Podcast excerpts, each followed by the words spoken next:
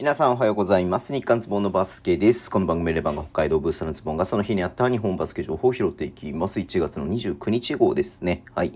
えっ、ー、とね、B1 の方やってましたけれども、えっ、ー、と、明日のね、YouTube で、明日つかまああれか、えっ、ー、と、20、30日か、1月30日のね、YouTube で、え配信しようかなと思ってますので、ビーツの方ね、また昨日と同様話していこうかなというふうに思っております。まず、海が、か、ダメだな。ガガファイバーローズとバーミシャス奈良の試合なんですけどね、えっ、と、バーミシャス奈良勝ちままして86対74でね、これで、えっと、バンビシャス奈良が最下位脱出で、香川がなんと最下位になってしまったという感じですね。10勝25敗で、まあ、勝率は並んでますけれども、直接対決の関係で、え奈良が上に行ったということになりましたね。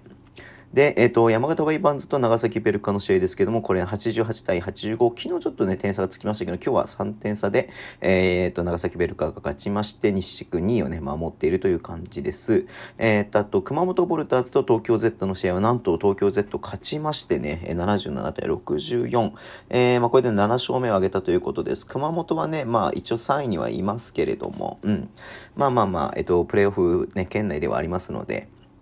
はい。えー、まあちょっとここ一つでもね、ちょっと痛い、えー、と、敗戦だったかなというふうに思います。えー、最後になりますけども、RTD 千葉と青森ワッツの試合は88対86、わずか2点差で、ね、RTD 千葉が勝ったということで、これで26勝9敗。えー、青森ワッツはね、17勝18敗で、ちょっとね、勝率、えー、5割からね、落ちてしまいましたけれども、それでもね、まあ、えっ、ー、と、プレイオフ圏内ということなんで、素晴らしい、えー、ね、躍進を見せてるなというふうに思います。ただね、えっ、ー、と、東区に関してはね、えー、福島が16勝9敗、えー、西宮も同じく16勝9敗、でさらに山形も14勝21敗ということでね、まあ、ちょっとここのゲーム差が、えっ、ー、と、何、3位と4位と5位が、えー、1ゲーム差で、6位もね、3ゲーム差っていう形になってますので、まだまだね、ちょっとこの後、えー、後半戦、えー、どうなっていくかなっていうところではまただいぶね、順位も変わってくるかなっていうふうに思われるような感じではありますね。はい。えー、そんな感じでね、まあ、